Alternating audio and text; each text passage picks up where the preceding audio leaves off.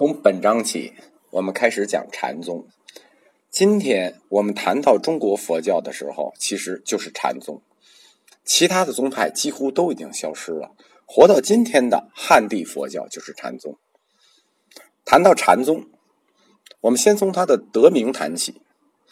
禅，它的本文是禅那，禅是禅那的简称。鸠摩罗什把它翻译作思维修，就是指运用思维活动去修持。唐僧把它翻译成静虑，是意义，就是安静安详的深思，或者说在安静中去思考，就叫禅。所以很显然，根据这个翻译我们就知道，禅它是一种思维活动。当然，人除了有思维活动，也有一种情况是思维不活动，我们叫什么都不想，那个不叫禅，那个叫发呆。任何思维活动，它首先要具备的心理条件是什么呢？是注意力集中。但是注意力集中，集中在什么对象上？就是说你想什么事儿，以及如何去用这种注意力，这是非常重要的。印度人首先觉察到了这种注意力的作用，并且极端的重视它，所以印度佛教把这种注意力集中列进三学、六度、八正道、三十七菩提分之中，就是说他们把禅已经列进去了，它当作解脱生死，或者说达到涅槃一种不可缺少的手段。我们前面讲课里就说过，佛教的神通是从哪里来的？佛教的神通是从禅定里来的。禅这种注意力集中是佛教通向神秘主义的主要桥梁。佛教义学所重视的这种注意力，一般我们叫止，汉语叫止，翻译过来的那个原文我们就读不清楚，叫奢摩他，就是这种注意叫奢摩他，我们意义叫止。这种止是指观察事物，契合真如的去观察事物，就是说按照正确的方式去观察事物，所必须依赖的一种心理条件叫止。那与此相应的思维，理论思维活动，就是说我观察完了，我思索相应的理论思维活动，我们意义为观，就是观察的观。它的梵文也很难念，叫毗婆舍那。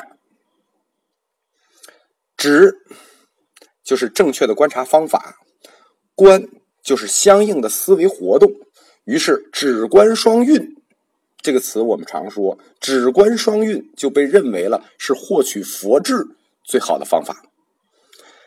天台宗就是中国佛教第一个宗派，天台宗它甚至把止观并行、止观双运认为是解脱的主要途径。我们前面谈过，禅定的境界是什么呢？禅定的境界就是四种，叫四禅定。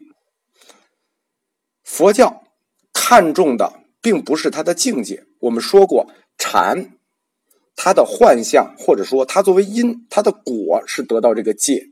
佛教看重禅并不是为了追求这个果，就是并不是追求色界的报，而是因为他认为禅是可以摆脱情欲、食欲、各种欲界的扰乱，提供一个宁静思索的保障。所以禅最重要的特征就是要即止观于一身，所以禅就成为了佛教最佳的一种练神的方式。我们中国佛教一般是把禅字和定字并称的，就是源于刚才我的这种解释。所以我们老说禅定，其实说一个字就够了，禅就是定，习惯上单称禅，也做定，也做止。它泛指的是佛教中去修习和练习注意力的这么一个词，就是它并不像它原来限定的词义那么的严格。在我们中国的古典哲学里，禅这种哲学观是很早就存在的，因为用注意去控制人的心理和认识活动，中国古代早就观察到了，也非常重视。比如说道教，道教就是把呼吸吐纳和注意力集中当做一种神仙术，它跟佛教早期流行的数息观构思是完全一致的。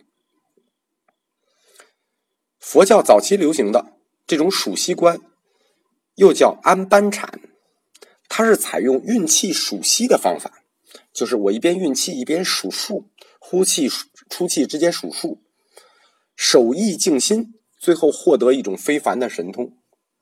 关于这样静坐、数息、静默，我国其实早就注意到了它的运用，尤其是在宗教方面。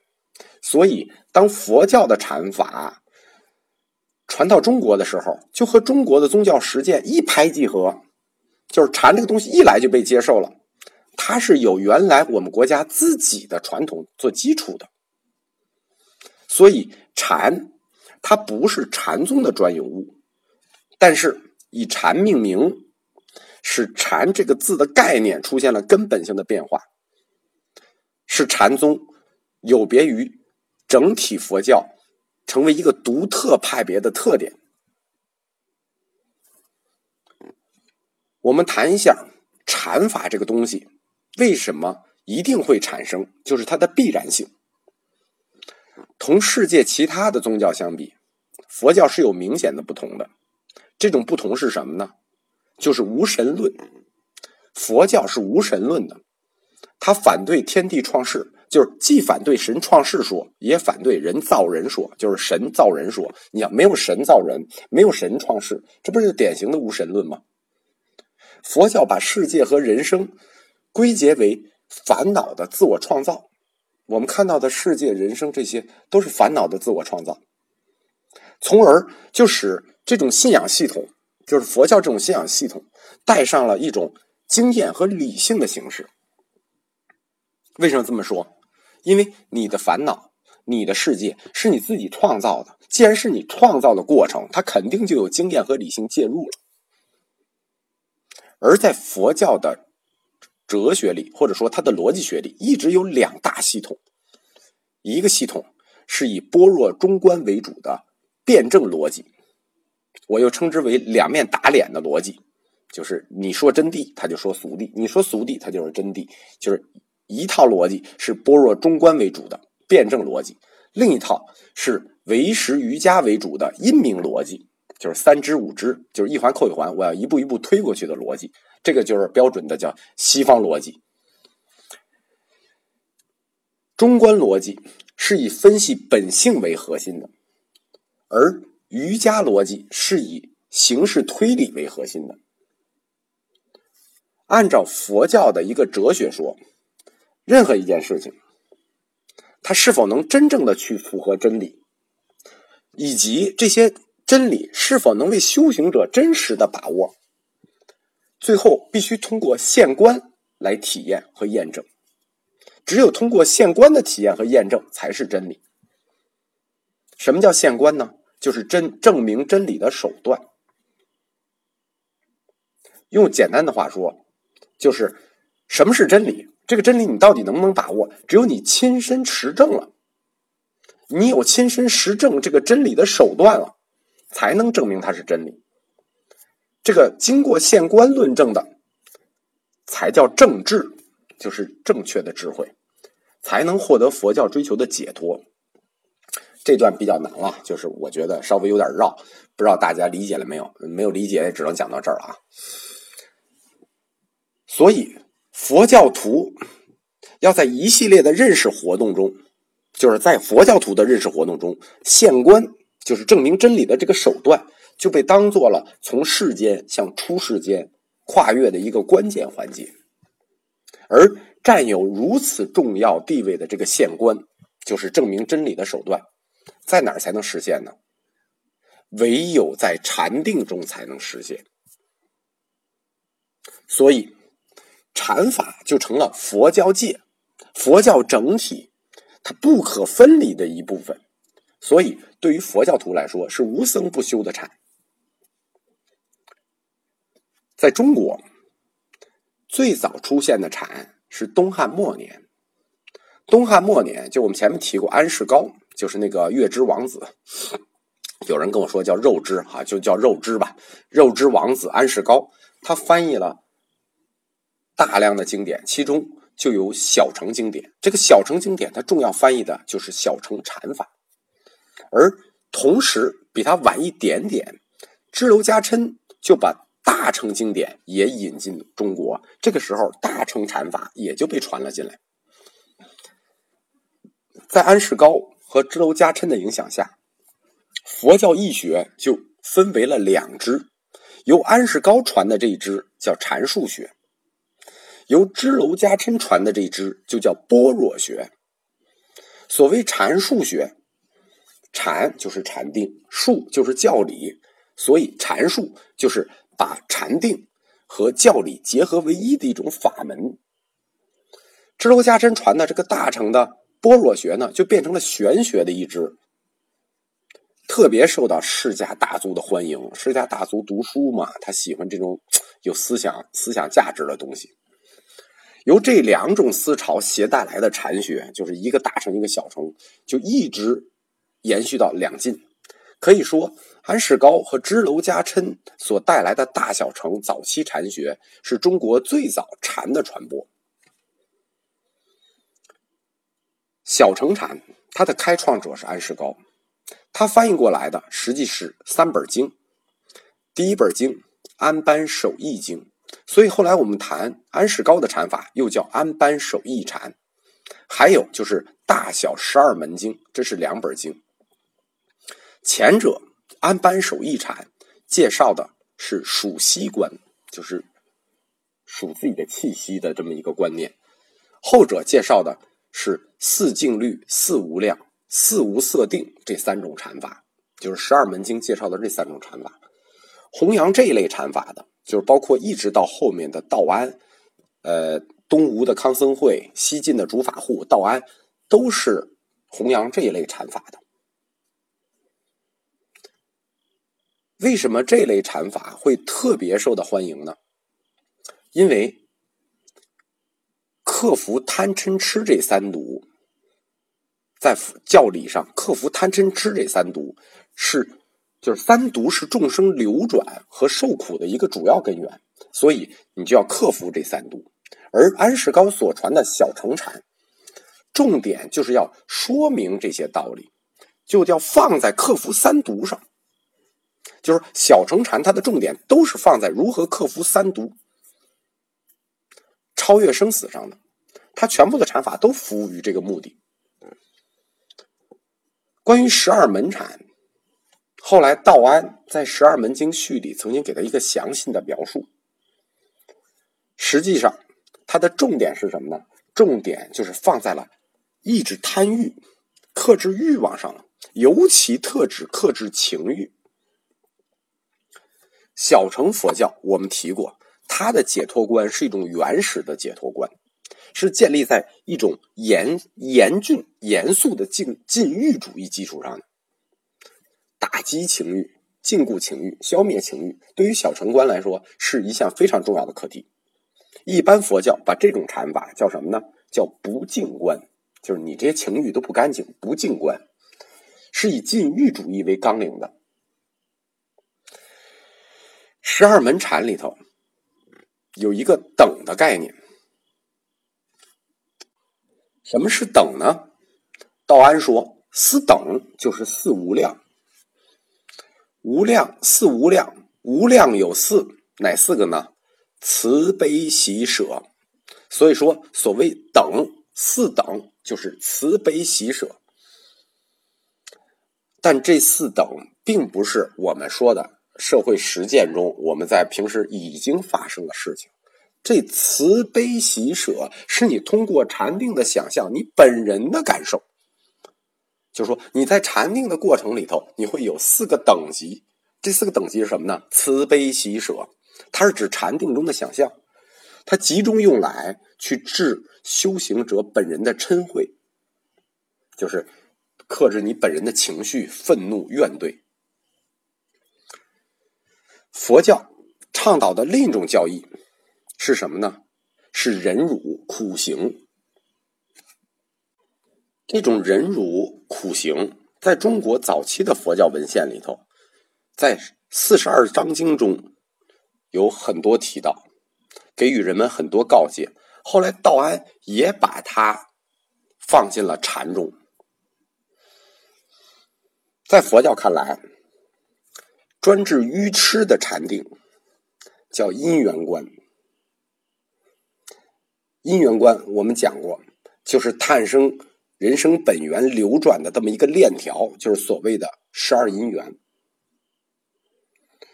在佛教的因缘观里头，持、爱和人的生这三点是十二因缘的三个核心，把握住这三点，就能把握住十二因缘的道理，就能解悟佛教四谛的真理。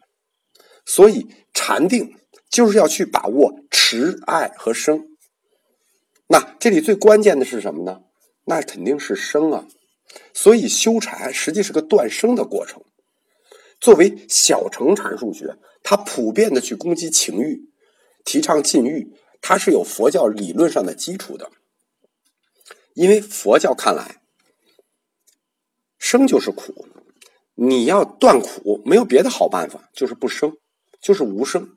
那最现实的解脱方法就是解决两性关系，那解脱之道禁欲是必然的。从安世高一直到道安这一个阶段的这个安般守意禅，它从时间上看非常长，其实它对后世影响也很长远。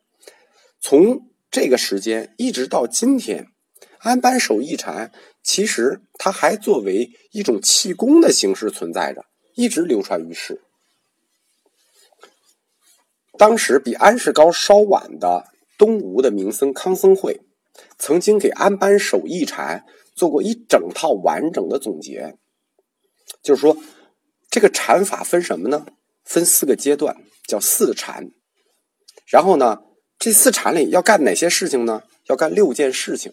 所以整个的安般守意禅用一个点就可以概括它，就是第一个小乘禅用一个点就能概括它，叫什么呢？叫四禅六事。所谓四禅是指行禅的四个阶段，就是我们刚才说的对四静虑的又一种理解，由粗到细。而六事是指什么呢？就是在禅里要做的六件事是什么呢？第一，属息；第二，相随；第三，止；第四，观；第五，环；第六，静。通过对四禅的操作，达到他要求的心理状态，那么你就能完成对佛教教义的掌握。这就是我们提的小乘禅这一块。那同时传过来的大乘禅，就是比安世高稍晚一点的，叫什么呢？当时传过来的大乘禅叫大乘三昧，